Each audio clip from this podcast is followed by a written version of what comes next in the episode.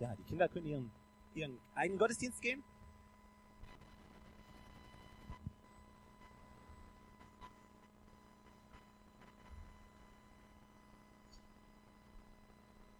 Ich habe mir gedacht, weil wir heute ein bisschen weniger sind, äh, müsst ihr mitmachen. Also äh, das ist jetzt keine Message zum einfach nur da sitzen und äh, an sich vorübergehen lassen. Äh, ihr müsst ein bisschen mit aufpassen, äh, weil ich habe mit euch ein bisschen was vor. Aber ich sage, ich denke, wir beten noch und dann steigen wir Vollgas ein. Gott, wir danken dir für dein Wort. Wir danken dir dafür, dass dein Wort Wahrheit ist, dass dein Wort Leben bringt, dass dein Wort voller Weisheit ist für unser Leben. Und dass, wenn wir uns an deinem Wort orientieren, dass wir von Stärke zu Stärke gehen. Und wir beten darum, dass du in unser Leben sprichst, dass, du, dass wir hier verändert werden, dass wir nicht so rausgehen, wie wir reingekommen sind, dass, wir, dass du in diesen Alltag sprichst, in diesen Montag, in unseren Dienstag und dass wir nicht rausgehen und nichts hat sich verändert, Gott. Und wir wollen von dir angerührt werden, wir möchten etwas von dir erfahren. In diesem Namen. Amen. Ich möchte heute euch drei Geschichten erzählen und ihr müsst raten, wo der Zusammenhang besteht am Ende, ja? Also drei Geschichten erzähle ich euch und ihr müsst gucken nachher, wo der Zusammenhang ist. Okay? Erste Geschichte. Es war Sommer. Es war Sommer. Ja? Also, und es war Sommer und ich bin mit dem Auto unterwegs irgendwo in Norddeutschland auf dem Weg nach Holland und meine Frau ruft mich an. Und die ist auch im Auto. Wir haben, äh, wir leisten uns den Luxus eines Zweitwagens, einen alten Fiat Brava. Und die ruft mich an und sagt, du Stefan, äh, das Auto, ich bin jetzt gerade unterwegs, das macht so komische Zischgeräusche. Also mir Zischgeräusche ist nicht gut. Ich fahr, fahr mal rechts ran, egal wo du bist. Guck mal nach, ob noch genug Öl drin ist und genug Kühlwasser. Und hat sie gemacht, nachgeguckt, alles noch voll. Dann ist so mein Latein für Autos am Ende. Hat gesagt, fahr mal in die nächste Werkstatt. Die soll mal nachgucken, was da los ist. Hat sie dann gemacht. Und die in der Werkstatt haben gesagt, äh, es ist die, die Ölpumpe von der Servolenkung. Ich wusste noch nicht mal, dass ich sowas besitze, dass das Auto sowas hat. Aber die ist kaputt. Da ist eine kleine Schraube, die ist rausgefallen oder kaputt gegangen, kaputt gebrochen und äh, dadurch funktioniert die Servolenkung nicht und er sagte, wenn das längere Zeit nicht funktioniert, dann können Sie das Auto wegschmeißen. Meiner, meiner Frau wäre das ganz lieb, wenn das Auto weg ist, aber ich, ich hänge irgendwie dran. Also habe ich gesagt, okay, komm, wir reparieren das Ding und äh, es fährt immer noch das Auto. Eine erste Geschichte. Zweite Geschichte. Vor zwei Wochen passiert. Wir sind ja in eine neue Location umgezogen hier und wir haben gedacht, okay, das ist ein guter Zeitpunkt, mal neue Flyer zu drucken. Weil äh, Flyer zu haben mit einer falschen Location ist irgendwie nicht so toll. Also haben wir gesagt, machen wir, machen wir neue Flyer. Haben wir die zur Druckerei geschickt, so eine Online-Druckerei, irgendwo aus Tibet, keine Ahnung, wo die gedruckt werden.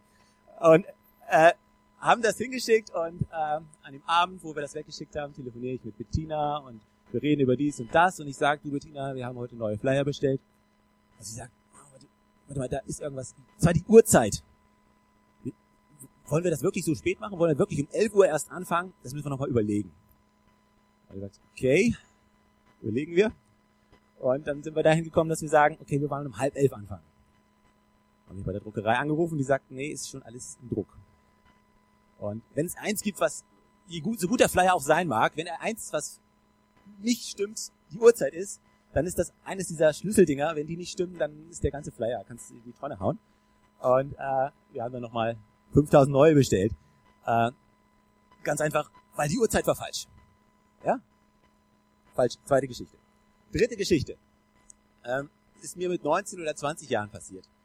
Ähm, ich hatte Zahnschmerzen. Ich putze jeden Tag zwei bis dreimal die Zähne eigentlich. Aber trotzdem, ich hatte Zahnschmerzen. Und was macht man, wenn man Zahnschmerzen hat? Man geht nicht zum Zahnarzt. Nein, man erhofft, dass es irgendwie selber wieder weggeht, ja? Es ist ja meistens so. Also was von alleine kommt, soll wieder alleine weggehen. Also, ich bin nicht zum Zahnarzt gegangen und das Ding wurde dummerweise nicht besser, sondern immer schlimmer und irgendwie, irgendwann habe ich es nicht mehr ausgehalten, ja? Das, der ganze Kiefer tat weh und irgendwie dachte ich, okay, äh, musste hin. Die Angst vom Zahnarzt ist geringer als die Schmerzen, die man hat. Und ich habe einen Termin gemacht und bin hin. Und wisst ihr, ist euch schon mal aufgefallen, dass Zahnärzte auch diesen Automechanikerblick haben? Ja, sobald du die Klappe aufmachst, fangen die an mit dem Kopf zu schütteln und sagen, oh, puh, jede Menge Arbeit. Ja? Äh, einfach nur mal, um so den Ton zu setzen, wo es hingeht dann mit der Rechnung. Und, und er steht da und sagt, nee, Stefan, du, da hilft nichts, da müssen wir bohren. Schaka. Wer von euch liebt es beim Zahnarzt zu bohren? Ja, äh, und Zahnärzte, die haben dann auch so diesen Spruch drauf und sagen, es könnte jetzt gleich ein bisschen wehtun. Ich weiß nicht, woher die das haben. Und ich sterb fast. Und jetzt zieht's ein bisschen, ja. Und ich denke, ja, der ist, der ist jetzt fast beim Auge, ja, mit seinem Bohrer. Und schlimme Sache. Also der hat dann, weiß ich nicht, wie lange da gebohrt und dann irgendwann war es besser danach. Okay, das war die dritte Geschichte. Drei Geschichten. Und jetzt die große Quizfrage. Was haben diese drei Geschichten miteinander zusammen? Was ist bei diesen drei Geschichten der gemeinsame Faktor? Rechnung, es was? Es kostet alles Geld, ja, das ist auch richtig. Grundverkauf kommt oft auch, ja, nicht ganz in die richtige Richtung. Richtig! Hey, was Kleines. Genau das ist es. Das Kleine zerstört das Große. Es sind die kleinen Dinge, die mich aus dem Rennen geworfen haben. Ja, es, es, es war dieser, dieser, diese kleine Schraube bei dieser, bei dieser Pumpe von dieser Servolenkung, die das ganze Auto irgendwie nicht fahrbar machte. Und es war diese, diese kleine Fehler auf diesem Flyer bei der Uhrzeit, der den gesamten Flyer unbrauchbar gemacht hat. Und es war dieses, dieses kleine, winzige Loch in meinen, meinen Zähnchen, äh, die Löcher, die dazu geführt haben, dass mein ganzer Körper irgendwie nicht mehr konnte und alles hat sich darum gedreht. Es sind die, die kleinen Dinge, die uns manchmal aus dem Rennen werfen können. Und ich habe mich ein bisschen schlau gemacht in der Biologie, weil ich mal geguckt hatte und wissen wollte, was ist denn so das gefährlichste Tier? Was sind so die gefährlichsten Tiere? Und ich habe nach den gefährlichsten Tieren gegoogelt und normalerweise erwartet man Schlangen, ja? Ich habe gedacht, es muss irgendwie so eine Schlange sein, irgendwo in Australien, ja, die haben die meisten giftigen Tiere, der Taipan oder sowas, ja? Und aber das ist es nicht. Da habe ich gedacht, okay, vielleicht ist es ein Frosch. Kennt ihr diese, diese fünf Zentimeter langen kleinen Dinger? Die brauchst du nur anpacken und es haut dich um. Die haben so viel Gift auf ihrer Oberfläche. Aber ist es auch nicht. Da habe ich gedacht, okay, vielleicht sind es Quallen. Ja? Quallen, unangenehm. Jetzt wurde letztens eine Riesenqualle gefunden, irgendwo. Äh, Meter Durchmesser, aber Quallen sind es auch nicht. Jetzt pass auf, ich habe mir den Namen nicht merken können, ich musste mir den aufschreiben. Es ist die Anopheles-Mücke. Überträger von Malaria. 600.000 Menschen sind äh, daran gestorben im Jahr 2012. An dieser kleinen Mücke, so viele Opfer hat dieses kleine Tier gefordert, so viele wie kein anderes. Es sind häufig die kleinen Dinge in unserem Leben, die uns komplett aus dem Ruder ja, nehmen, die uns aus dem Ruder werfen, die, wo wir glauben, äh, die unser Leben total zerstören. Und wir glauben immer, es sind die großen, diese gefährlichen Tiere. Ja? Wenn du nach Afrika fährst in Urlaub und äh, einem Krokodil begegnest, sei besser vorsichtig. Ja? Oder wenn du einem Löwen begegnest, oh, sei bloß vorsichtig. Aber so eine Mücke? Ja? So eine Mücke? Na, ehrlich. Aber das ist genau das, was uns letztendlich dann aus dem Rennen schmeißen kann. Die kleinen Dinge, die uns aus dem Rennen schmeißen. Und so ist es auch in unserem Leben. Es sind die, es sind die kleinen Gedanken, die ganz stillen, heimlichen Beobachtungen, die wir machen und die unser Herz anfangen zu attackieren. Diese kleinen Gedanken, die, wenn sie in unser Herz kommen, anfangen dran zu nagen und nicht aufhören dran zu nagen. Die Beobachtungen, die wir machen, die uns auf einmal nicht mehr in Ruhe lassen und die anfangen, unser Herz gefangen zu nehmen und dran zu nagen. Das sind die kleinen Dinge, die uns aus dem Rennen werfen können. Und es gibt eine Geschichte von einem Jünger von Jesus, der sogar aus dem Rennen geworfen worden ist. Ich möchte euch die Geschichte vorlesen. Die steht im Johannesevangelium und zwar im 13. Kapitel ab Vers 21. Danach erklärt Jesus, bis ins Innerste erschüttert, ich sage euch, einer von euch wird mich verraten. Die Jünger sahen sich bestürzt an. Sie konnten sich nicht denken, von wem er sprach. Der Jünger, den Jesus besonders lieb hatte, hatte bei Tisch seinen Platz unmittelbar an Jesu Seite. Simon Petrus gab ihm durch ein Zeichen zu verstehen, er solle Jesus fragen, von wem er gesprochen habe.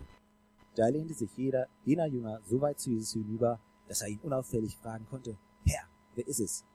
Da wird so ein bisschen gemauschelt am Tisch, ja? Herr, wer ist es? Und Jesus sagt, ich werde ein Stück Brot in die Schüssel tauchen und der, dem ich es gebe, der ist es. Er nahm ein Stück Brot, tauchte es in die Schüssel und gab es Judas, dem Sohn von Simon Iskariot. So wie Judas das Brotstück genommen hatte, ergriff der Satan Besitz von ihm. Da sagte Jesus zu Judas, Tu das, was du vorhast, bald. Keiner von denen, die am Tisch waren, verstand, weshalb er das zu ihm sagte. Da Judas die gemeinsame Kasse verwaltete, dachten einige, Jesus habe ihnen Auftrag gegeben, das einzukaufen, was für das Fest nötig war, oder er habe ihn angewiesen, den Armen etwas zu geben. Als Judas das Brot gegessen hatte, ging er sofort hinaus. Es war Nacht. Ich finde, das ist eine extrem spannende Geschichte. es ist die Geschichte, wo beschrieben wird, wie Jesus verraten worden ist, wie es überhaupt dazu gekommen ist, dass Jesus ans Kreuz geschlagen wurde. Es ist nicht einfach nur so passiert, sondern er wurde verraten, er wurde verkauft für einen, einen Sack Silberlinge, sagt die Bibel. Aber das Spannende, wenn du, wenn du diese Geschichte liest, dann steht da, der Satan ergriff Besitz von ihm. Ja, und, und du denkst, oh, dem wachsen irgendwie Hörner und der läuft oh, irgendwie so durch die Gegend. Aber ich glaube nicht, dass das ist das, was hier passiert ist. Weißt du, was hier Judas passiert ist, das ist nicht über Nacht passiert, sondern Judas war drei Jahre lang mit Jesus zusammen. Er hat, er hat all das gesehen, was die Jünger, die anderen Jünger genauso gesehen haben. Jesus, er hat gesehen, wie Jesus zu Menschen gegangen ist, wie er Menschen auf die Beine geholfen hat, wie er voller Gnade und voller Vergebung ihnen entgegengetreten ist. Sie haben gehört, wie er zu den Menschen gesprochen hat. Sie haben seine Predigten gehört. Judas war immer dabei. Er war immer einer von ihnen. Er war im engsten Kreis. Er war den zwölf Männern. Wisst ihr, dass sich Jesus zwölf Männer genommen hat, zwölf Apostel berufen hat, das hatte eine Bedeutung. Nämlich, die zwölf Apostel stehen für die zwölf Stämme Israel. Das bedeutet, Jesus will Israel wiederherstellen. Und Judas hätte einer von ihnen sein sollen. Aber irgendwas, irgendwas ist in Judas Herz passiert. Irgendwas hat ihn irgendwann zum Ausbruch gebracht. Was irgendwas hat ihn so weit gebracht irgendwann, dass er seinen eigenen Herrn verraten hat. Dass er das verraten hat, woran er immer geglaubt hat, dem er nachgefolgt ist, worin er so viel investiert hatte. Er kommt auf einmal an den Punkt, dass er ihn verrät. Und ich muss ehrlich sagen, wenn das jemandem wie ihm passieren kann, wenn das einem Apostel von Jesus passieren kann, einem, der drei Jahre lang mit Jesus Tag und Nacht zusammen war, dann muss ich mir die Frage stellen, kann mir das auch passieren? Dann muss ich so ehrlich sein und sagen, okay, kann mir das auch passieren? Welche Kleinigkeiten müssen in meinem Leben passieren, damit ich aus der Bahn komme, damit ich aus dem Rennen geworfen werde? Und ich glaube, es hat viel damit zu tun, mit unserem Herz. Es hat viel mit unserem Herzen zu tun. Und deswegen möchte ich heute über die Herzattacken sprechen. Ich möchte über die, über die Dinge sprechen, die unser Herz attackieren. Diese kleinen Dinge, die überhaupt nicht wild aussehen. Ja? Die kleinen Dinge, wo man denkt, oh, schwamm drüber. Die kleinen Dinge, wo man einfach denkt, hm, das passt schon. Aber wenn ich nicht da richtig damit umgehe, wenn sie in meinem Herzen bleiben, dann sind das wie Samen, die irgendwann Wurzeln fassen und aufgehen in unserem Herzen. Also es ist wichtig, dass ich mich um diese kleinen Dinge kümmere und dass ich weiß, wie ich mit denen umgehe. Und die Frage, die ich mir gestellt habe, ist, was attackiert dein Herz? Und es gibt, Gott sagt in Sprüche im vierten Kapitel, Vers 23, mehr als alles andere, was man sonst bewahrt, behüte dein Herz, denn in ihm entspringt die Quelle des Lebens. Das ist so wahr, das ist so eine Wahrheit, wenn unser Herz in Ordnung ist, dann können wir leben, dann sind wir frei, dann können wir unser Leben genießen.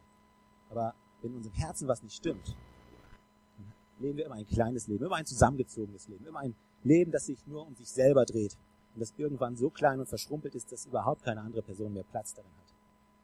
Also sagt Gott, kümmere dich um dein Herz, bewahre dein Herz, denn in ihm entspringt die Quelle des Lebens. Ein super schöner Spruch, aber wie funktioniert das wirklich? Ja, wie funktioniert das praktisch? Wie, wie kann ich mein Herz bewahren? Und was ich, ich, ich glaube, was ich jetzt machen möchte in den verbleibenden viereinhalb Stunden ist, ich möchte mit euch drei Punkte anschauen. Drei Punkte anschauen, wie unser Herz attackiert wird und gleichzeitig, wie wir es bewahren können vor dieser Attacke. Ist gut? Okay, ihr seid noch da.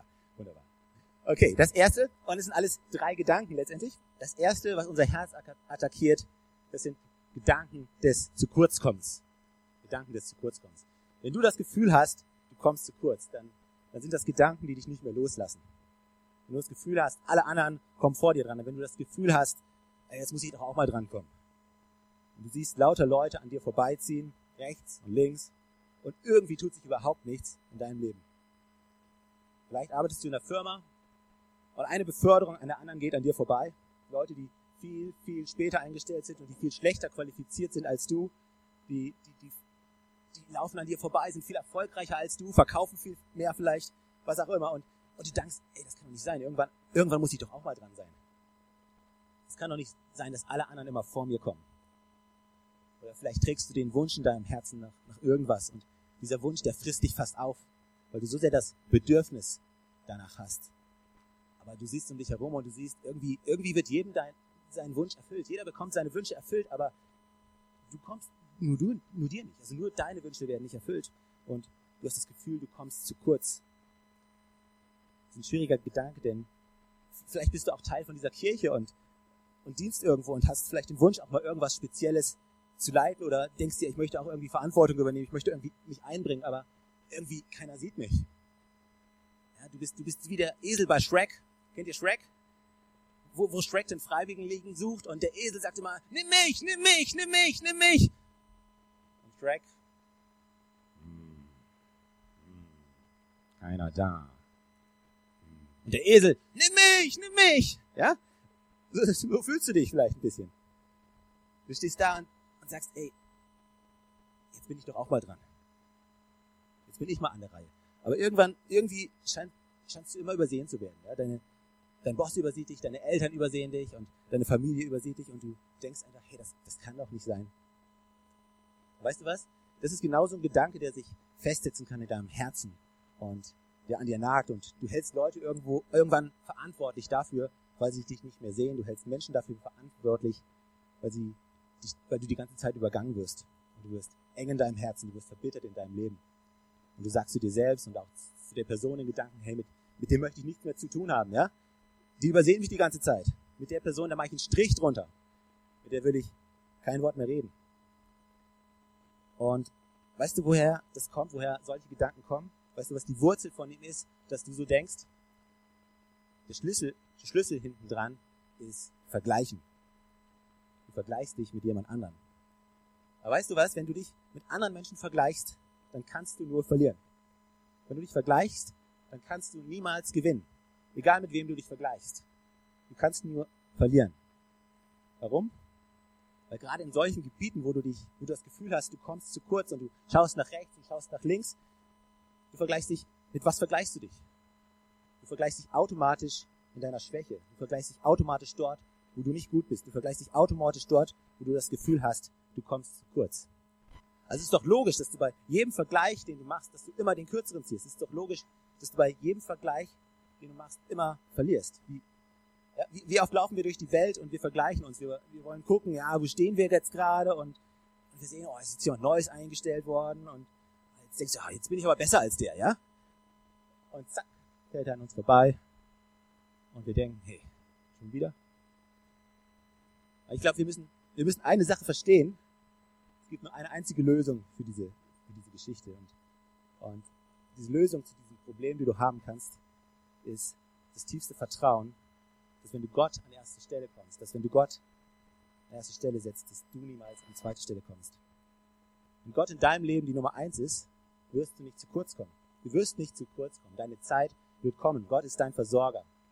Egal in welcher, in welchen Umständen du bist, egal in welcher Situation du dich befindest. Egal, was rechts und was links neben dir passiert. Gott ist dein liebender Vater, der alles für dich hat, der alles für dich aufbewahrt hat und der sagt, zur rechten Zeit werden die Dinge kommen in deinem Leben. Stück für Stück für Stück. Wenn du dein Herz bewahrst, wenn du nicht zulässt, dass solche, solch ein Gedanke in dein Herz kommt. Erlaube Gott, dein Versorger zu sein. Erlaube Gott, Gott, dass er Dinge in deinem Leben gibt, die du brauchst zur rechten Zeit. Das ist der erste Gedanke. Zweite Gedanke, der zweite Punkt, was dein Herz attackiert, ist, sind Gedanken der Enttäuschung. Gedanken der Enttäuschung. Wenn Menschen dich berechtigt oder unberechtigt enttäuscht haben. Und wie gesagt, es spielt überhaupt keine Rolle, ob die Enttäuschung berechtigt ist oder ob sie unberechtigt ist. Wichtig ist, wenn du enttäuscht worden bist, dann ist das etwas, was in deinem Herzen nagt. Ja, wenn Menschen etwas getan haben, was du überhaupt nicht erwartet hättest, dann ist das ja dann ist das was, was in deinem Herzen Raum gewinnt. Das ist wie eine Saat, die reingeworfen wird und je länger du darüber nachdenkst, desto mehr wirst du enttäuscht. Ja, denk mal drüber nach, wenn es Menschen gibt in deinem Leben, den, von denen du enttäuscht bist. Und du nimmst es nicht sofort und entleerst dich von diesen Gedanken und sagst, es ist in Ordnung, passt schon, ich bin auch nicht perfekt. Sondern du nimmst es mit nach Hause. Was passiert? Du liegst nachts im Bett. Puh, das hätte ich jetzt wirklich nicht erwartet. Ja? Also, das hätte ich im Leben nicht erwartet von der Person. Ja, ganz im Ernst. Gerade von der Person. Die weiß doch alles. Die kann alles. Nee. Hätte ich, hätte ich im Leben nicht erwartet. Außerdem, die glauben ja eh alle, dass die besser sind. Ja, die glauben ja eh, dass die besser sind. Die sind doch wie die anderen. Was machst du am nächsten Morgen? Du stehst auf und du, du redest mit deinem Partner drüber und du sagst, weißt du, was mir gestern passiert ist? Und vielleicht hatte dein Partner auch einen schlechten Tag, ja? Und bei dem ist auch was schief gegangen. Und dann fangt ihr an, euch gegenseitig auf die, auf die Schulter zu klopfen und zu mitleiden und zu sagen, ja, die haben echt was Schlimmes gegen uns gemacht. Das, sie haben echt was Böses getan, die Leute. Und Und ich sage nicht, dass es unberechtigt ist. Ja? Ich sage nicht, dass uns nicht Unrecht widerfährt. Es gibt eine Geschichte in der, in der Bibel über König David, Familienstory äh, von König David und seinem Sohn Absalom. Und in der Familie ist wirklich was Krasses passiert. Ganz im Ernst, was super Krasses. Und, und zwar hat, hat, hat König David einen Sohn, der hieß Amnon. Und der hat ein Auge geworfen auf seine Halbschwester. Das an sich ist schon mal ziemlich krass, aber seine Halbschwester, die wollte nichts von ihm wissen. Die wollte, hat ihn immer wieder fortgeschickt und hat gesagt, nee, Amnon, lass mich in Ruhe. Und irgendwann, irgendwann war er so weit, dass er gesagt hat, okay, mache ich nicht. Und hat, hat sie mit einer List in sein Zimmer ge, gelockt und hat sie dort vergewaltigt und äh, das waren Kinder von König David, ja? von, von, von dem David, den wir kennen aus der Bibel. Und sie war total geschwächt, sie war, sie wollte nichts mehr wissen, sie ist dann weggegangen und, und sie hat sich dann aber ihrem Bruder Absalom anvertraut. Und ihr Bruder ist aufgestanden und er wollte Gerechtigkeit. Und Absalom geht hin zu seinem Vater David und redet mit ihm, aber David reagiert nicht wirklich. David hat nicht wirklich was gemacht. Also ist Absalom hingegangen und hat seinen Halbbruder getötet, getötet und ist danach selber weggelaufen. Und er war drei Jahre lang weg. Er war drei Jahre lang aus den Augen seines Vaters verschwunden. Und in diesen, in diesen drei Jahren ist so viel, er hat sich so viel Enttäuschung über das Verhalten seines Vaters in ihm so viel kaputt gemacht, dass er sich entschlossen hat, seinen, seinen Vater umzubringen. Und hat einen Aufstand angezettelt in Israel. Warum? Weil er drei Jahre lang ins Bett gegangen ist und immer und immer wieder von der Enttäuschung übermannt wurde, was für Unrecht widerfahren ist. Und ja, das Unrecht war da. Keiner kann das Unrecht verleugnen, aber er hat erlaubt, dass es in sein Herz kommt. Er hat erlaubt, dass es sein Herz diktiert. Er hat erlaubt, dass das Fehlverhalten einer anderen Person sein Leben bestimmt. Ich frage mich, was für ein Leben du führst. Lässt du zu, dass die Enttäuschung über das Fehlverhalten anderer Leute dein Leben diktiert? Lässt du zu, dass andere Leute dein Leben vorschreiben und lebst du danach, wie du enttäuscht wurdest? Ja, wir alle haben das Potenzial, so zu leben. Aber auch hier wieder, wir werden unser Herz nicht bewahren können. Wir werden Fehler machen. Ich sage die Neuigkeiten, ich bin nicht perfekt und du bist auch nicht perfekt. Ich weiß nicht, vielleicht hast, hast du es noch nicht gewusst, oder, aber, aber Gott sei Dank bist du heute Morgen hier und um diesen Satz zu hören. Du bist nicht perfekt, dein Partner ist auch nicht perfekt und deine Kinder sind auch nicht perfekt. Ja, es tut mir leid. Es ist so. Und wir alle werden Fehler machen. Ja? Je, je besser du mich kennst, desto mehr Fehler werde ich machen. Ja? Je, je besser du mich kennst und je mehr du von mir hältst, desto mehr werde ich dich enttäuschen.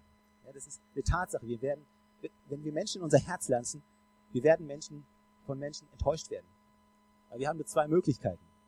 Entweder wir, wir lassen keine Menschen mehr in unser Leben, ja, wir leben alleine, wir erkalten, oder wir entscheiden uns ein, ein Leben der Vergebung zu führen. Menschen zu sagen, du kannst Fehler machen. Menschen zu sagen, auch wenn Dinge passieren, ich vergebe dir. Du bleibst trotzdem die Person für mich, die du bist. Warum? Weil wenn wir das nicht tun, werden wir unser Leben automatisch diktieren lassen. Die, einzige Person, die verliert, wenn du nicht vergibst, bist du selber. Also lebe dein Leben so, bewahre dein Herz auf die Art und Weise, dass du Menschen vergibst. Du, du hast keine andere Wahl. Der dritte Punkt, der hat auch ganz, ganz viel mit Vergleichen zu tun. Der dritte Punkt, der dein Herz attackiert, das dritte, was dein Herz zur Zerstörung bringen kann, das sind Gedanken des Stolzes. Nicht nur Gedanken der Enttäuschung, nicht nur Gedanken, die dich nach unten ziehen, sondern auch Gedanken des Stolzes. Es gibt eine, eine Stelle in der Bibel, die, die so klar darüber spricht. Es ist ein Gleichnis, das, das Jesus erzählt in, in Lukas 18. Und da sagt er folgendes ab Vers 9. Jesus wandte sich nun an einige, die im falschen Selbstvertrauen meinten, in Gottes Augen gerecht zu sein und deshalb für andere nur Verachtung übrig hatten. Er erzählte ihnen folgendes Beispiel. Zwei Männer gingen zum Tempel hinauf, um zu beten. Der eine war ein Pharisäer und der andere ein Zollernehmer. Ganz kurz für uns, das waren so die krassesten Gegensätze in der damaligen Gesellschaft. Ja, die Pharisäer waren im Prinzip die religiösen Führer des Volkes. Religion war sehr wichtig zur damaligen Zeit, auch für die Juden. Und die Pharisäer, das waren die Menschen, zu denen alle aufgeschaut haben. Okay? Pharisäer, das ist, ist nicht das, was wir heute von ihnen halten, sondern Pharisäer, das waren gute, gottesfürchtige Menschen. Es waren Menschen, Männer, die haben Gott gesucht, die haben versucht, Gottes Geboten zu folgen. Es war ihnen ernst, es war ihnen wirklich ernst. Und das andere war ein Zollernehmer. Das war ein Freund der Besatzungsmacht Rom. Rom hatte zur damaligen Zeit Israel eingenommen. Und es gibt ja nichts Schlimmeres, weil, wie wenn, wenn einer von deinen eigenen Leuten überläuft, während du besetzt bist. Und das waren die Zolleinnehmer. Und diese zwei Leute nimmt Jesus hier und diese zwei Gegensätze, um die dreht es sich. Also sagt Jesus, zwei Männer gingen zum Tempel hinauf, um zu beten. Der eine war ein Pharisäer und der andere ein Zollernehmer. Der Pharisäer stellte sich selbstbewusst hin und betete, ich danke dir Gott, dass ich nicht so bin wie die übrigen Menschen. Ich bin kein Räuber, kein Betrüger, kein Ehebrecher und ich bin auch nicht wie der Zolleinnehmer dort. Ich faste jeden Tag zwei Wochen, ich faste zwei Tage in der Woche und gebe den Zehnten von all meinen Einkünften. Der Zolleinnehmer dagegen blieb in weitem Abstand stehen und wagte nicht einmal aufzublicken. Er schlug sich an die Brust und sagte, Gott vergib mir sündigen Menschen meine Schuld. Und dann schließt Jesus, ich sage euch, der Zolleinnehmer war in Gottes Augen gerechtfertigt, als er nach Hause ging. Der Pharisäer jedoch nicht. Denn jeder, der sich selbst erhöht, wird erniedrigt werden. Aber wer sich selbst erniedrigt, der wird erhöht werden. Auch da bist du wieder am Vergleichen. Weißt du, wo ich vorher gesagt habe, egal wie du dich vergleichst, du verlierst immer. Du kannst dich in deiner Schwäche vergleichen und kannst sagen, ich bin so schlecht darin, dass du der, der größte Loser bist. Aber es gibt auch Menschen, die vergleichen sich mit ihren Stärken. Die vergleichen ihre Stärken mit den Schwächen von anderen. Sie sagen, man, ich bin eigentlich ein ziemlich cooler Typ. Ich bin nicht so der, wie der da drüben. Ja, ganz ehrlich. In meinem Leben, wenn ich mein Leben anschaue, ich habe alles drauf. Mein Job läuft perfekt. Meine Familie ist 1A.